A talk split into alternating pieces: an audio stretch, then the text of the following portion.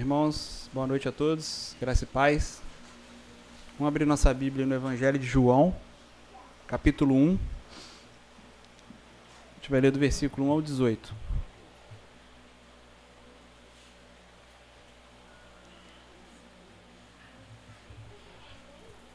Assim diz a palavra de Deus.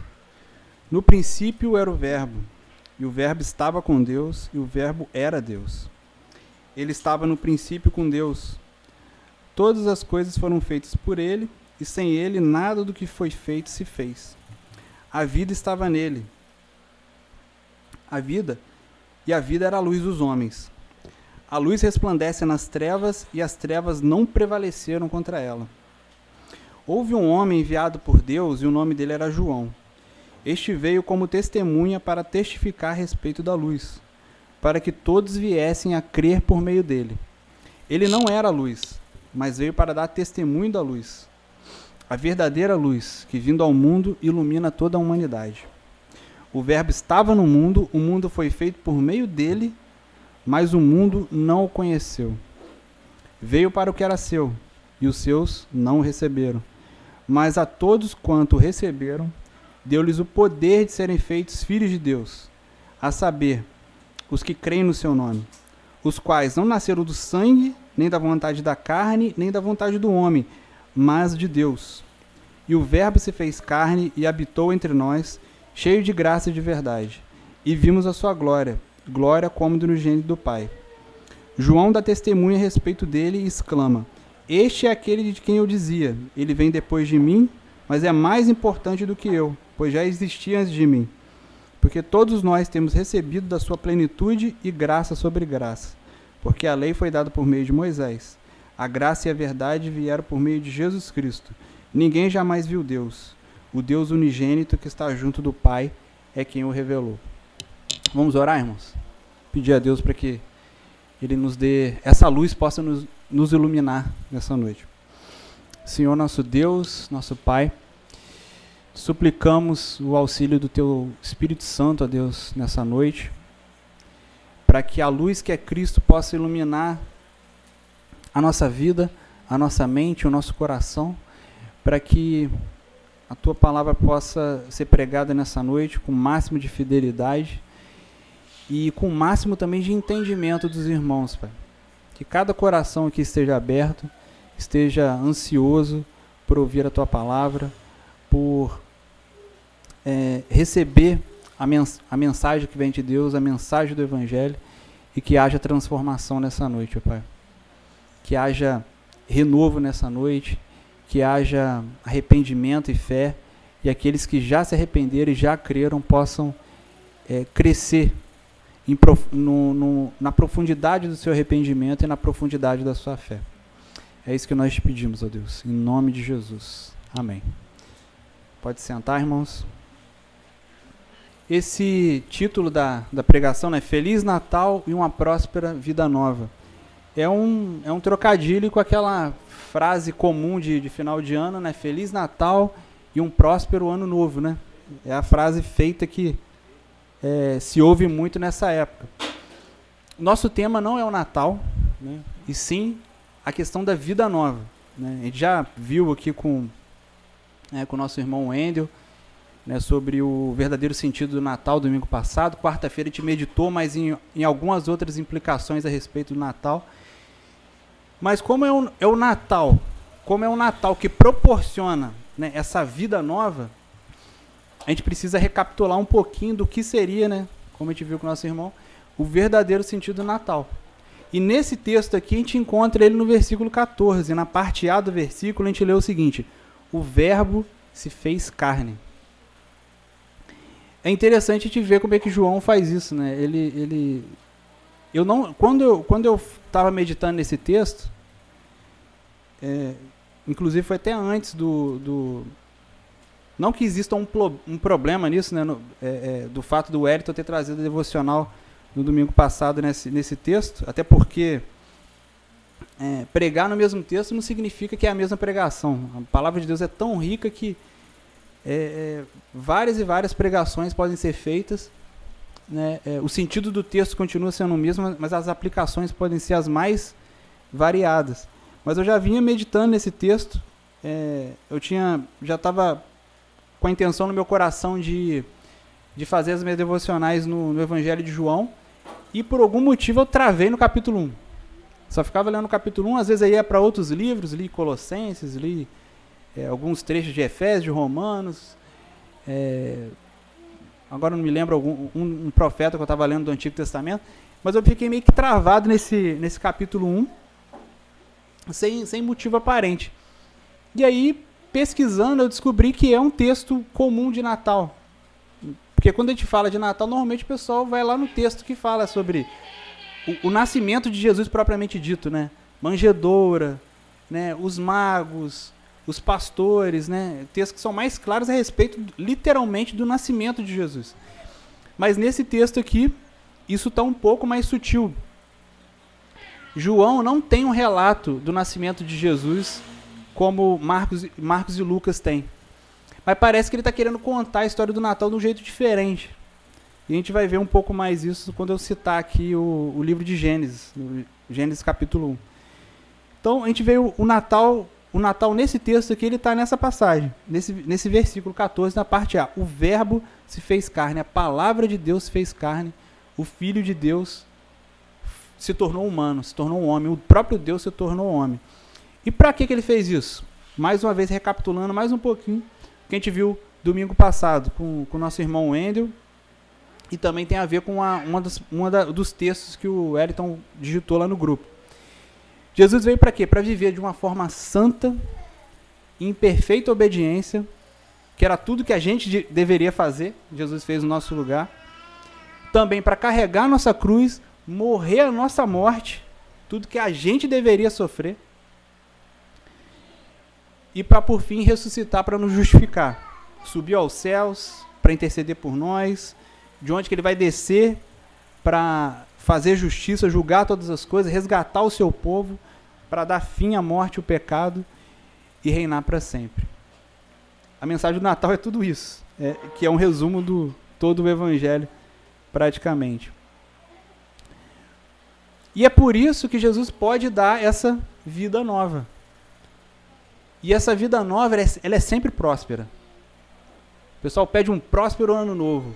A vida nova, independente da situação financeira, econômica, o que seja, ela sempre próspera. Mas não é a prosperidade que muitos esperam. Mas é a melhor e mais segura de todas. Porque ela não está limitada e, e, e sujeita as variações do, do, mercado financeiro, da economia e de guerras, de nada disso. Ela é completamente estável. Se você fizer um investimento no reino de Deus, no sentido de se debruçar nas escrituras, se aprofundar no evangelho, é um investimento que sempre vai ter retorno.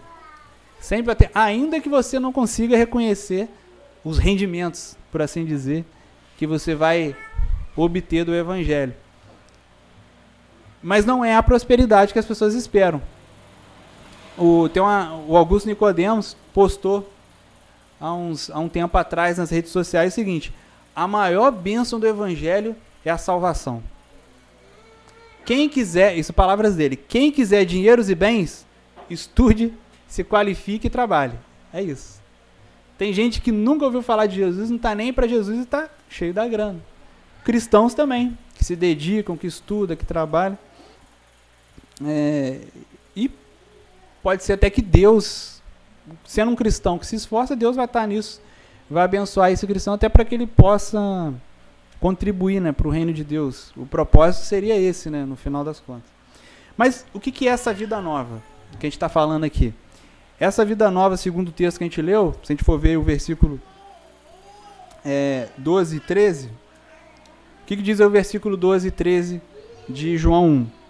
Mas a todos quanto receberam, deu-lhes o poder de serem feitos filhos de Deus, a saber, os que creem no seu nome, os quais não nasceram do sangue, nem da vontade da carne, nem da vontade de, do homem, mas de Deus.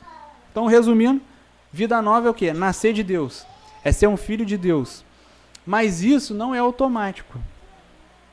Não é automático. Não é só porque Jesus foi para a cruz que agora todo mundo é filho de Deus, como muitos equivocadamente pensam. E também não, e muito menos uma coisa passiva, do tipo, ele fez, então eu estou aqui, eu nasci, eu sou uma pessoa, eu sou um ser humano, então eu já sou beneficiado por isso. Não, não é isso que o Evangelho ensina. Quem ensina isso é, é uma doutrina herege chamada universalismo, que acredita que no final Deus vai salvar todo mundo, crendo ou não crendo, conhecendo ou não conhecendo o Evangelho, todo mundo vai ser salvo no final das contas. Não é isso que a Bíblia ensina. A Bíblia não ensina como um, o, um dos principais hereges que tem se levantado, não era, mas se tornou, que você vai chegar no céu e de repente alguém vai te cutucar e falar assim, ah, me dá, é, dá licença aqui um pouquinho, porque tem uma outra pessoa que vai sentar nesse lugar de outra pessoa. Ah, é? Quem? Adolf Hitler, você conhece? Tem um cara falando isso aí por aí. Não que Hitler não pudesse ser perdoado se ele se arrependesse e cresce no evangelho. Se, a, se Hitler, né, para pasmem, né, para muitos é, é, é, motivo de se pasmar.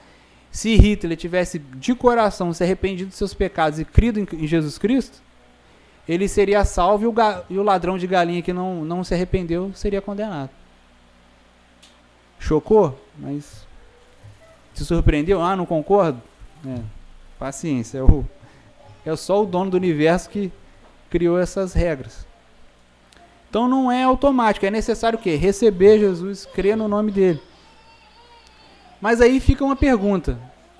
Su pode surgir uma, uma pergunta na nossa mente, né? Mas como que é isso, né? Como que como, gente, como ter certeza que realmente eu recebi Jesus? Como ter certeza que eu crio nele mesmo? Detalhe importante. Não basta receber além de Jesus, outros, entre aspas, messias. Ou crê em outras religiões e outras filosofias de vida que todas elas, literalmente todas elas, são opostas ao Evangelho. Jesus, ele, ele é o Salvador, ele é gracioso, ele é misericordioso, ele perdoa todos os pecados, todos, todos, todos os pecados. Mas ele pede, ou melhor, ele ele arroga para si exclusividade. É só ele, mais ninguém. Não não não não existe espaço para outros. Mas ele perdoa tudo, absolutamente tudo. E se a gente olhar as coisas de uma maneira um pouco mais detida, a gente vai encontrar uma, uma coisa, gente. Olha, olha só.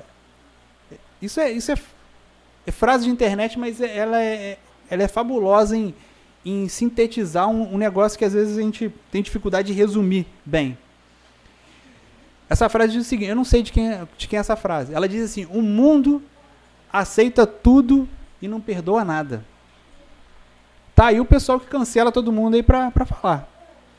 Se alguém aí que se diz é, é, militante de alguma causa, né, ainda mais se estiver relacionado a, a política, a, a sexualidade, ideologia de gênero, é, luta racial, esse tipo de coisa, qualquer pessoa que estiver nesse grupo e cometer um deslize que vai contra as regras desse grupo, eles não perdoam nada. A pessoa vai ser cancelada, vai ser escorraçada, ninguém vai, todo mundo vai virar a cara para essa pessoa se bobear para sempre.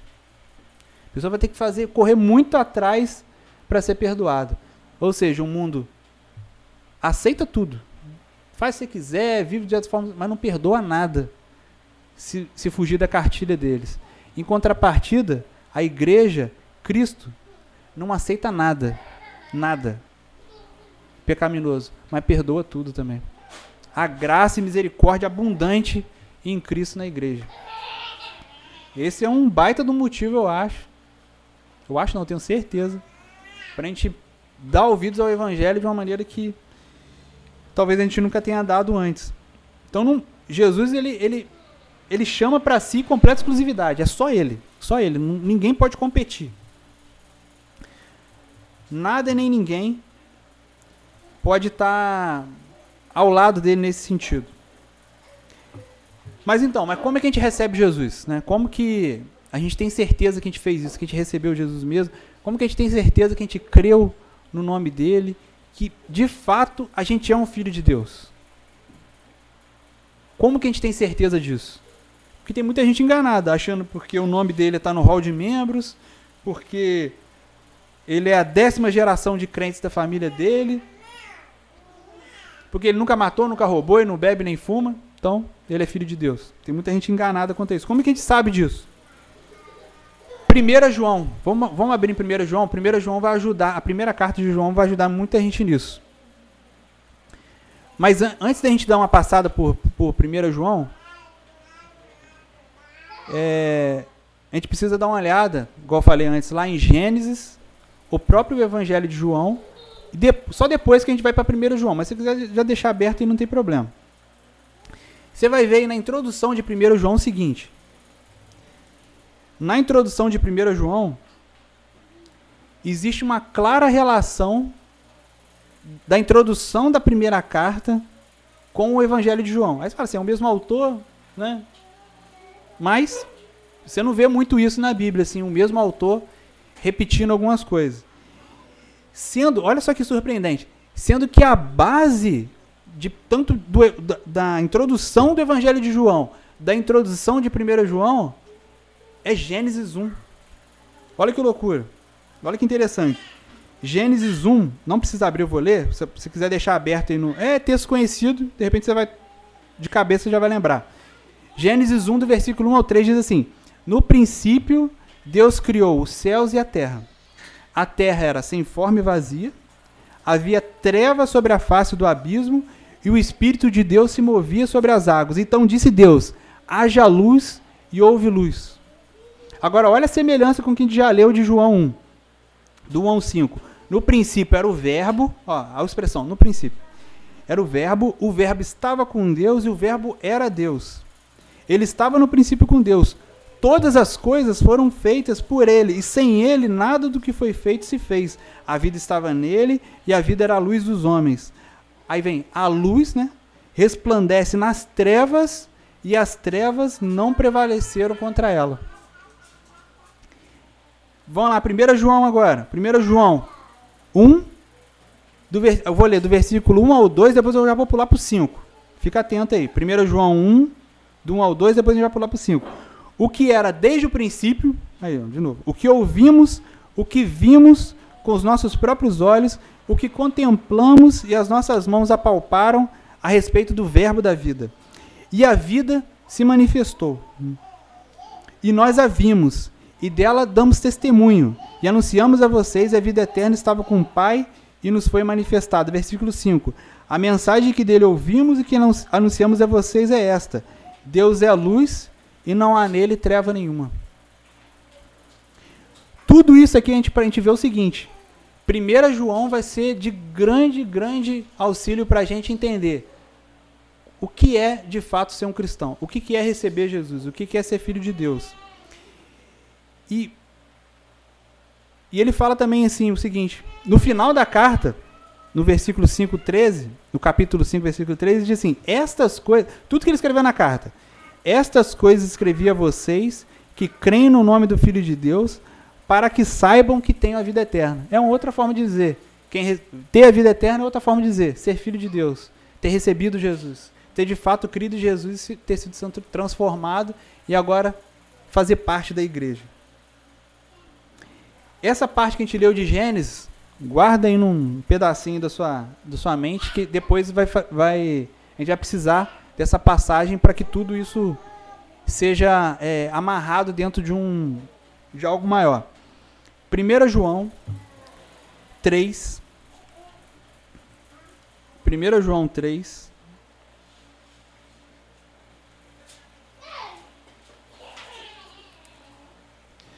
1 João vai lançar muita luz para a gente a respeito do que, é, do, é, do que é verdadeiramente ter recebido Jesus, crido no seu nome, ser filho de Deus. 1 João 3, versículo 6 primeiro. Todo aquele que permanece nele não vive pecando. Todo aquele que vive pecando não o viu e nem o conheceu. Versículo 9. Todo aquele que é nascido de Deus não vive na prática do pecado, porque nele permanece a semente divina. Esse não pode viver pecando, porque é nascido de Deus. Então aqui a gente já tem uma característica de uma pessoa que de fato recebeu Jesus na sua vida, creu no nome de Jesus e é um filho de Deus. Ele não vive no pecado. Mas para a gente não entrar numa onda de maluca de, ai, eu pequei agora, não sei o que, perdi a minha salvação, né? Tem gente que fica desesperada, a gente não crê nisso aqui, né? Graças a Deus, isso já melhora bastante a nossa saúde mental, né? Não ficar nessa coisa de perde a salvação e ganha a salvação e aquela coisa maluca. É preciso a gente entender a realidade das coisas. Voltando um pouquinho na primeira carta de João, capítulo 1, do 8 ao 10, diz assim: Se dissermos que não temos, não temos pecado nenhum, a nós mesmos nos enganamos, e a verdade não está em nós. Se confessarmos os nossos pecados, Ele é fiel e justo para nos perdoar os pecados e nos purificar de toda injustiça. Se dissermos que não cometemos pecado, fazemos dele, dele um mentiroso, e a Sua palavra não está em nós. Então a gente precisa entender bem essa dinâmica. Ah, mas como é que eu sei que eu recebi Jesus mesmo? Como é que eu sei que eu sou um filho de Deus? Como é que eu sei que eu realmente sou um cristão? Como é que eu sei realmente que eu será que eu nunca fui salvo? Será que será que Deus está tá punindo os meus pecados? Como é que a gente sabe disso? A gente viu lá quem é nascido de Deus quem é filho de Deus não vive na prática do pecado. Mas ele também não pode dizer assim, ah, eu não peco não. Porque se a pessoa falar isso, a Bíblia é clara que ele está fazendo de Deus um mentiroso. Seguindo, a gente vai dar uma passadinha boa na primeira carta, gente. Quem, quem tiver é, é, comeu muito churrasco aí, festejou demais, vamos lá que a gente vai ler bastante a Bíblia aí. Ó. Capítulo 2. Mas não é tanto assim também, não. Vai ler a carta toda, não. Só uns pontos é, estratégicos aqui da carta. Capítulo 2 de. Tudo isso aqui agora é 1 João. Do 1 ao 4. Meus filhinhos, olha, olha como que ele, tra ele trata né, a igreja e nós hoje, né? Meus filhinhos, né, o carinho, né? Não, não, não é, é sendo irônico nem debochado, ele está sendo carinhoso. Meus filhinhos, Escrevo-lhe essas coisas para que vocês não pequem. O objetivo é não pecar, vocês vão pecar, mas o objetivo é para que vocês não pequem. Mas se alguém pecar, temos advogado junto ao Pai, Jesus Cristo justo. Ele veio aqui na terra, ele nasceu bebezinho, cresceu, viveu uma vida perfeita, ilibada, morreu na cruz, ressuscitou, subiu ao céu, agora ele é o advogado. É nesse ponto que ele está aqui agora ele intercede por nós. E ele é a propiciação pelos nossos pecados. E não somente pelos nossos próprios, ou seja, os judeus, o povo judaico, mas pelos do mundo inteiro, de pessoas de todos os povos, tribos, línguas e nações. E nisso sabemos que o temos conhecido, se guardamos os seus mandamentos. Aquele que diz eu conheço e não guarda os seus mandamentos, esse é mentiroso e a verdade não está nele. Como eu sei que eu recebi Jesus, que eu sou um filho de Deus, eu guardo os mandamentos. Ou eu busco guardar os mandamentos. Eu me esforço em guardar os mandamentos. Eu me incomodo quando eu não consigo guardar os mandamentos. Não porque eu vou ser salvo por isso, mas porque eu já fui salvo. É o, a busca, o desejo de, de guardar os mandamentos em honra a Deus, para a glória de Deus, não é a causa da nossa salvação, é o efeito da nossa salvação. Não é a causa, é o efeito. O efeito de Deus em mim, de ter me salvado, me leva a desejar ser santo. Vamos fazer um teste aqui, ó. Vamos fazer um teste aqui. Um exemplo. Se tivesse na Bíblia, não tá não, tá? Se tivesse na Bíblia é o seguinte: Jesus morreu na cruz e salvou todo mundo. Todo mundo. Todo mundo está salvo. Universalismo. Todo mundo, todo mundo. Mas Deus fala assim: olha, se você pecar e viver no pecado, isso vai me magoar profundamente, isso vai ferir o meu coração. Isso vai me entristecer, porque o Espírito Santo se entristece. Mas eu vou te salvar. Se, você, se isso fosse verdade e você se afundasse no pecado, que, que, que, a gente poderia, que conclusão que a gente poderia chegar disso? Essa pessoa não ama Deus, não se importa com Deus. Pensando em Deus, em Deus num, num pai humano, é uma pessoa que não se importa com os sentimentos do seu pai. Não se importa com os sentimentos do seu irmão mais velho, pensando em Jesus. Não se importa com, com os sentimentos do seu melhor amigo, o Espírito Santo. Agora, agora pensa no casal. A mulher vira pro cara e fala assim: "Ah, eu te amo, eu nunca vou me separar de você. Você pode fazer a besteira que for, vou sempre te perdoar. Se o cara ama de fato a mulher e sabe que isso vai fazer ela sofrer, ainda que ela perdoe o tempo todo, cara, isso é uma baita de uma maldade gigantesca. Isso revela uma coisa que está no nosso coração que é triste, é deprimente. Não é verdade? Vocês não, não, não concordam que é algo. Aí, o que, que Deus pode fazer para uma pessoa que não quer a comunhão com Ele? Não ter comunhão com Ele. Há quem diga, né? Se a nossa oração não é faça, faça a tua vontade, né? A vontade de Deus, então faça a sua vontade, a vontade do homem. É. Qual que é o lugar? Não é que é um lugar que Deus está ausente, mas que Deus está ausente em sua graça e misericórdia. O inferno. O inferno se torna o lugar que a pessoa tem que ir mesmo. Porque ela não quer ter comunhão com Deus, não quer amar esse Deus, não quer não se preocupa em, em agradar esse Deus? Esse versículo não está na Bíblia, mas eu acho que ele é um bom teste para saber assim, qual é a motivação do, do, nosso coração, né? Será que a gente serve a Deus só porque a gente quer ir para um lugar, só porque a gente quer tirar férias em Cancún, na Cancún Celestial, em vez da do, do, do Nordeste todo rachado de seca ou na faixa de Gaza? na faixa de Gaza, né, infernal no caso? Será que isso acaba revelando os desejos do nosso coração? Outra característica para a gente saber se a gente realmente recebeu Jesus, toda hora dizer, recebeu Jesus, creu no seu nome e é um filho de Deus, nasceu de Deus. É tudo isso que está falando ali o versículo 12 e 13 de, de João 1. 1 João 2, 10 e 11.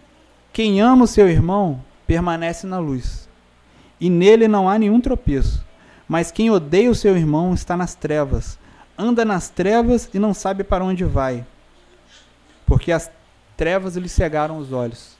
Outra característica é o amor entre irmãos, irmãos em Cristo, irmão, é, amor até pelos perdidos também, porque se a gente realmente crê na eleição, a gente tem que crer que tem muitos eleitos, muitos futuros irmãos, por, assim dizer, nós, perdidos nesse mundo. E eles precisam ouvir o evangelho, talvez da nossa própria boca, a gente vai, talvez eles vão ter a oportunidade de ouvir da nossa própria boca, para que eles venham a, a crer no evangelho. Então, outra característica, o amor entre irmãos, o amor à comunhão. João vai falar outras vezes aqui. Não tem como a pessoa amar a Deus e não amar o seu irmão o amar o seu irmão e não amar a Deus.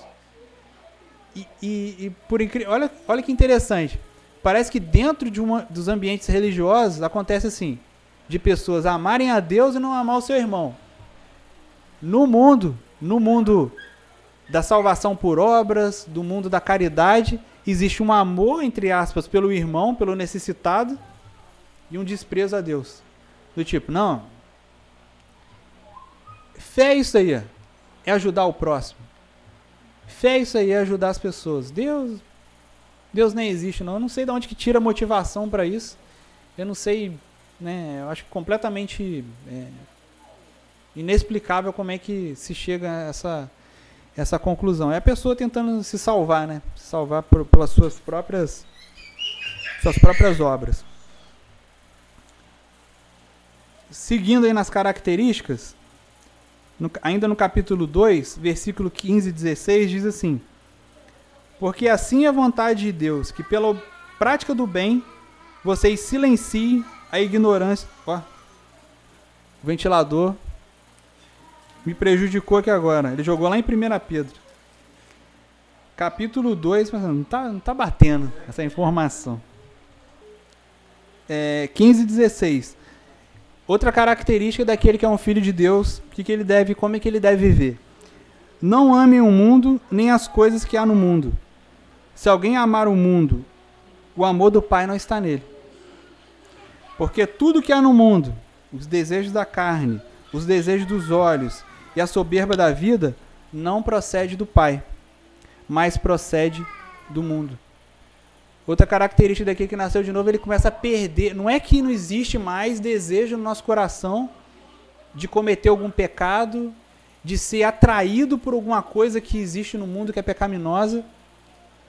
Mas esse esse esse desejo começa pouco a pouco ser mortificado no nosso coração.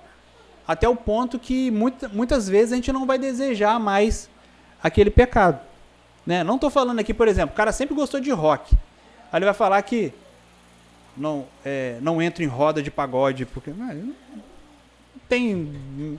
É, se existisse mérito, não existe mérito nenhum nisso. O cara sempre foi roqueiro, agora vai falar que não curto pagode, não entra na roda dos escarnecedores do pagode. Não, não, não é isso. Não é isso.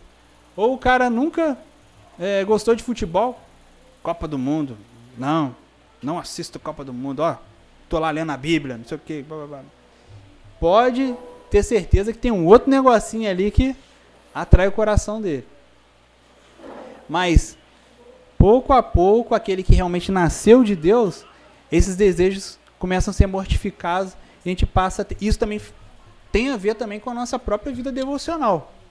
Se a vida devocional não tiver andando bem, aí as outras coisas vão desandar também. Não tem como. Outra característica. Ainda no capítulo 2, versículo 18 e 19. Filhinhos, de novo, João falando de sua forma carinhosa, filhinhos, esta é a última hora. E como vocês ouviram que o anticristo vem, também agora muitos anticristos têm surgido. Por isso sabemos que é a última hora. Eles sa... ó, o detalhe, ó, eles saíram do nosso meio, mas não eram dos nossos. Porque se tivessem sido dos nossos, teriam permanecido conosco. Mas eles se foram para que ficasse manifesto que nenhum deles é dos nossos. Então, outra característica. O filho de Deus, o que nasce de Deus, ele persevera. Tinha uns caras aqui, esses caras que está sendo descrito aqui no versículo 18 e 19, é, eram líderes às vezes na igreja, pessoas que pregavam, pessoas que estavam na frente. Ah, mas por que, que eles foram embora? Poxa, o cara era uma benção, o cara não sei o quê. Não eram dos nossos. Era um, infiltrado esse tempo todo, alguém que, de forma hipócrita, levou a vida, a vida na fé. Dentre os doze tinha um, Judas. Não é isso? Judas não é um, um caso desse? De alguém que estava lá, mas não era. Não era do, não, não era do povo eleito. Então, o Filho de Deus, uma característica daquele que nasceu de novo, ele permanece ele permanece, ele persevera até o fim. Outra característica. Capítulo 3, agora no capítulo 3, versículo 13. Irmãos, não se admirem se o mundo odeia vocês. Outra característica. A gente vai incomodar algumas pessoas. O mundo vai nos odiar. Irmãos, não se admirem se o mundo odeia vocês. É algo que uma das aplicações eu achei bastante é, é, profundo e pertinente que o Wellington trouxe aqui é o seguinte: será? Agora tem um outro ministério aí também, tá? Se é, se as pessoas, se, se o mundo não tem se incomodado com você, Será que não tem alguma coisa de errado? Será que não está faltando alguma coisa? Será que não está faltando a gente se posicionar diante das coisas como um verdadeiro cristão? Que não compactua com, com, com desonestidade, que não pactua, com, compactua com piadinhas obscenas. Porque se a gente ouvir de certas pessoas o seguinte, fulano é crente, mas é legal, não vou, não vou generalizar, mas normalmente existe um problema ali. Fulano é crente, mas não é esses crentes chato aí não. É claro, gente, é claro que no meio disso tudo existe muito legalismo. Existem críticas honestas quanto a a forma como, como alguns cristãos vivem. Gente cheia de, de, de, coisinha, de detalhe, não pode isso, não pode aquilo. Tem coisa que é exagerada realmente. E tem coisa que pode e não pode mesmo. Né? Não dá para te entrar nos detalhes aqui do que, que seria isso, do que. Né, de, de, dessa, desse tipo de coisa. Mas existe. Mas existe também. É, existe também o ponto de da gente não, não ter percepção do que realmente é, é do que é do que pode e o que não pode, né? Então, guardadas as devidas proporções, a gente precisa avaliar cada caso num caso, mas quando a pessoa fala, fulano é crente, mas não é igual esses crentes que eu conheço por aí, pode ser porque tem compactuado com coisas que não glorificam a Deus e não, tão, não condizem com o que a palavra de Deus ensina. Versículo 17 do capítulo 3 ainda. Ora, se alguém possui recursos deste mundo e vê seu irmão passando necessidade, mas fecha o coração para essa pessoa, como pode permanecer nele o amor de Deus? Outra característica daquele que nasceu de, de, de Deus, que nasceu de novo. Ele não tem o, o, as, os seus recursos como seu. Ele tem aquilo como algo a ser compartilhado e não fecha o coração dele quando vê um irmão. Aqui está falando de irmão, né? Nada impede de se ajudar pessoas que, que não são cristãs, né? Não, não é um, um, Aqui não, não, não é a proibição quanto a isso. Mas também a prioridade é a comunidade, né? Quem está aqui dentro. Se tiver alguém passando necessidade aqui, agora, a gente não pode ajudar uma outra pessoa enquanto tem um aqui passando necessidade, né? A não ser que dá para ajudar ambos, né? Melhor, melhor seria isso. Mas outra característica, ele entende que tudo que ele tem é Deus dando a ele e ele é, é simplesmente um mordomo. Alguém que administra aquilo que Deus colocou nas mãos dele, daquilo que é de Deus que está com ele, que Deus confiou a ele para que ele use bem esses recursos. Já estou quase terminando essa parte, passando por João. 19, capítulo 3 ainda, 19 e 20. E nisso conheceremos que somos da verdade, bem como diante deles tranquilizaremos o nosso coração. Pois se o nosso coração nos acusar, Deus é maior que o nosso coração e conhece todas as coisas. Está aqui uma característica bem interessante do verdadeiro cristão. Ele se incomoda a ponto de às vezes pensar assim: será?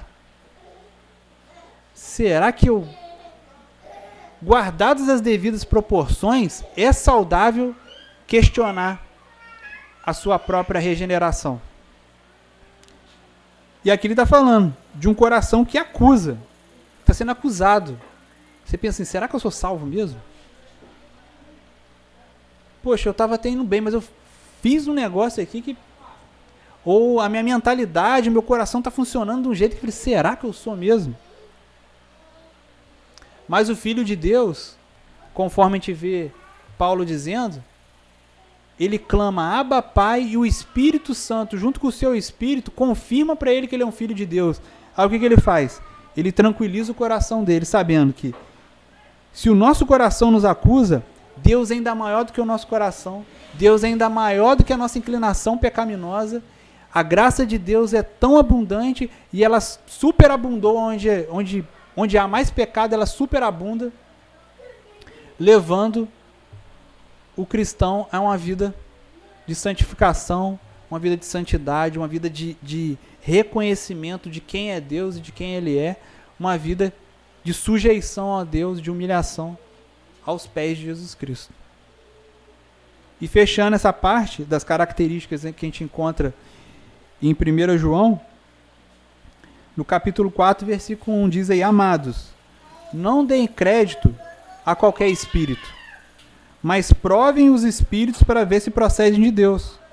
Porque muitos profetas têm saído do mundo afora. O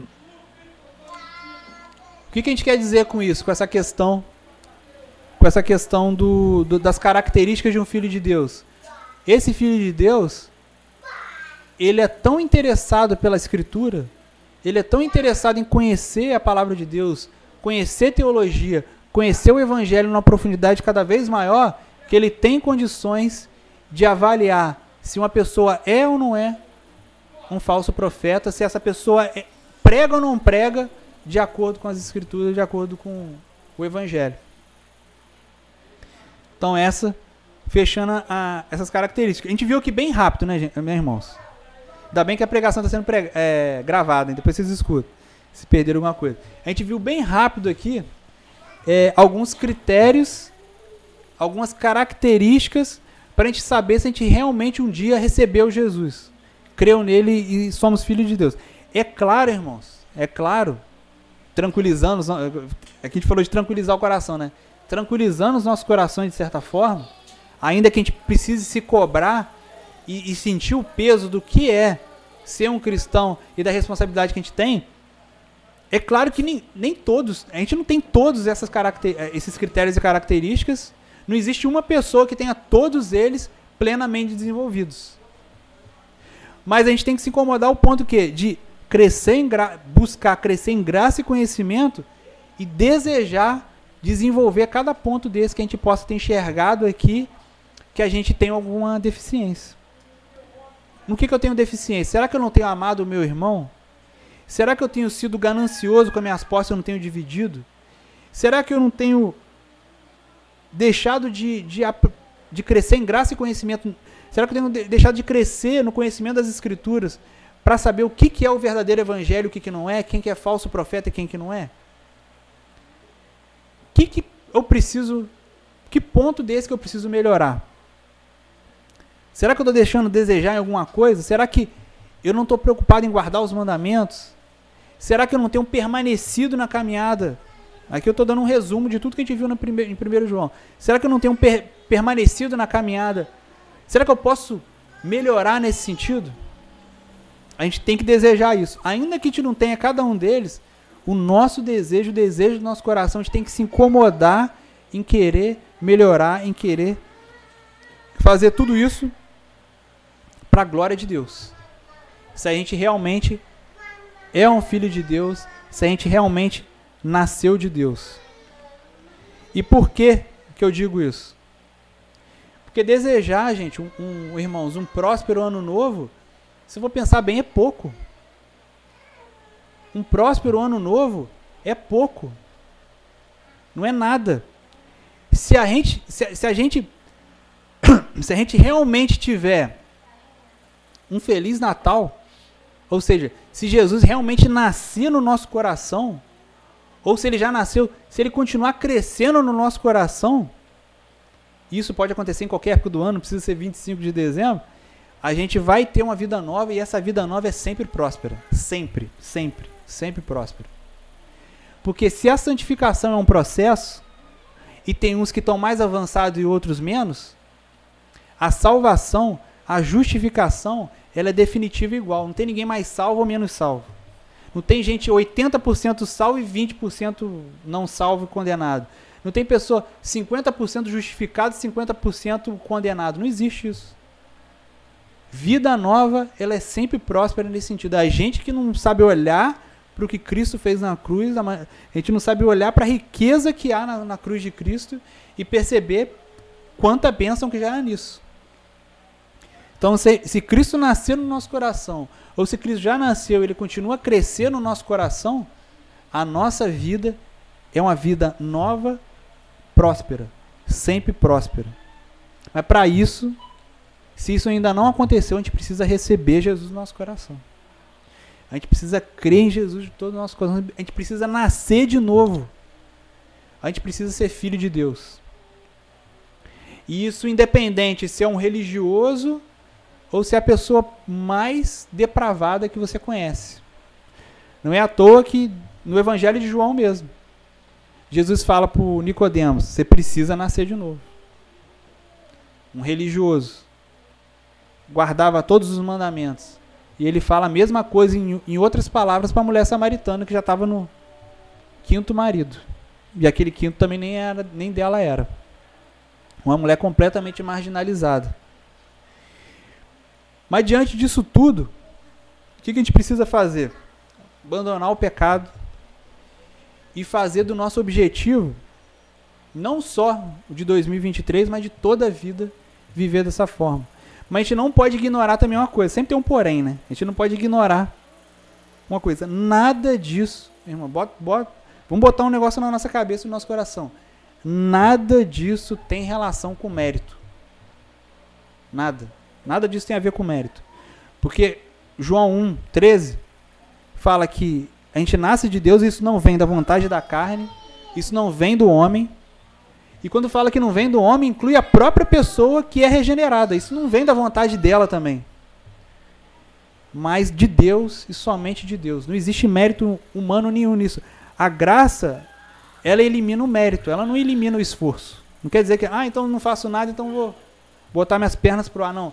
A graça de Deus elimina o mérito, mas nunca os esforços de se buscar a Deus e de se santificar. E se isso desanima a gente, pensar que, você não, que a gente não tem mérito nenhum, provavelmente a gente não tem uma vida nova em Cristo ainda. Provavelmente a gente não nasceu de novo ainda, porque a gente não consegue reconhecer a graça de Deus nisso tudo. Enquanto Deus diz, Aí agora, você lembra que eu pedi para vocês guardarem num cantinho da memória de vocês Gênesis 1? Vocês lembram? Quem lembra disso? Lá no início eu falei assim, grava no, deixa no cantinho da sua mente aí Gênesis 1 do versículo 1 ao 3. E quanto Deus não falar na nossa vida, haja luz, a gente não tem esperança nenhuma. Porque sem Cristo na nossa vida, a gente é igual aquela igual a terra antes de ser essa beleza natural que a gente conhece era sem forma, vazia e cheia de trevas. É assim é um homem sem Cristo. Se Deus não disser haja luz, não existe qualquer esperança. Então, nada melhor do que a gente ficar de pé agora para a gente orar, clamar a Deus, suplicar a Deus para que Ele possa fazer ou continuar fazendo a sua obra na nossa vida. Vamos orar. Pai Santo, em nome de Jesus, nós te agradecemos, ó Deus, por esse período aqui reunidos. Embora algumas distrações, ó Deus, possa ter atrapalhado um pouco, eu te peço nessa noite, ó Deus, que cada vida aqui possa ouvir da boca do Senhor, haja luz. Que o Senhor possa dizer, haja luz sobre a nossa vida, inclusive tanto para aqueles que nunca ouviram, quanto para aqueles que já ouviram e iniciaram a caminhada, para que o Senhor se revele mais e mais a nós, para que a tua luz possa nos iluminar de maneira que o nosso pecado seja nossa nossa natureza pecaminosa seja cada vez mais revelada e exposta diante do Senhor, para que a tua graça se torne ainda mais abundante na nossa vida. Isso não quer, a gente sabe, ó Deus, que isso não quer dizer que o Senhor vai colocar pecados em nós, o Senhor vai revelar os pecados e a nossa natureza pecaminosa. E isso vai fazer com que a gente entenda e compreenda ainda mais, a sua, a sua luz brilhe ainda mais sobre nós, nos mostrando quem nós somos e quem o Senhor é. Para que a gente possa entender que quando o Senhor se revela a nós, a gente consegue ver que a gente é bem pior do que a gente imaginava. Mas ao mesmo tempo, a gente é mais amado e mais agraciado do que a gente poderia imaginar. A gente é muito pior do que a gente imagina. Mas o Senhor é muito maior e o Senhor nos ama com amor incondicional. Então, Pai, que nessa noite aqui, ó Deus, a gente possa ouvir, haja luz, e que Cristo possa nascer no nosso coração, possa crescer no nosso coração, para que a gente tenha uma vida nova, uma vida que glorifique o Senhor para que esse novo ano, 2023, 24, 25, quanto mais o Senhor puder dar esse privilégio de viver, quanto mais vida o Senhor nos der, que tudo isso, ó Deus, seja para a máxima glória do Senhor. Para a máxima glória do Senhor, Pai. E que isso nos transforme, ó Deus, de maneira que a gente que, que, a nossa que a nossa natureza pecaminosa seja abafada que o nosso orgulho seja abafado, que o nosso desejo por mérito seja cada vez mais sufocado pela Sua graça amorosa, Senhor. Que essa palavra, Deus, possa entrar cada vez mais fundo no nosso coração, Deus, repito, ainda que, que, que tenham tido várias distrações nessa noite, ó Deus, que a tua palavra possa penetrar fundo nos nossos corações e quem sabe o áudio dessa pregação possa ser ainda mais abençoador. O vaso é de barro, ó Deus, mas é a tua palavra que está sendo pregada aqui e a gente pede, ó Deus, para que o Senhor faça prosperar essa palavra, que essa palavra encontre terra fértil no nosso coração, ó Deus. Em nome de Jesus nós oramos, ó Pai. Em nome de Jesus. Amém.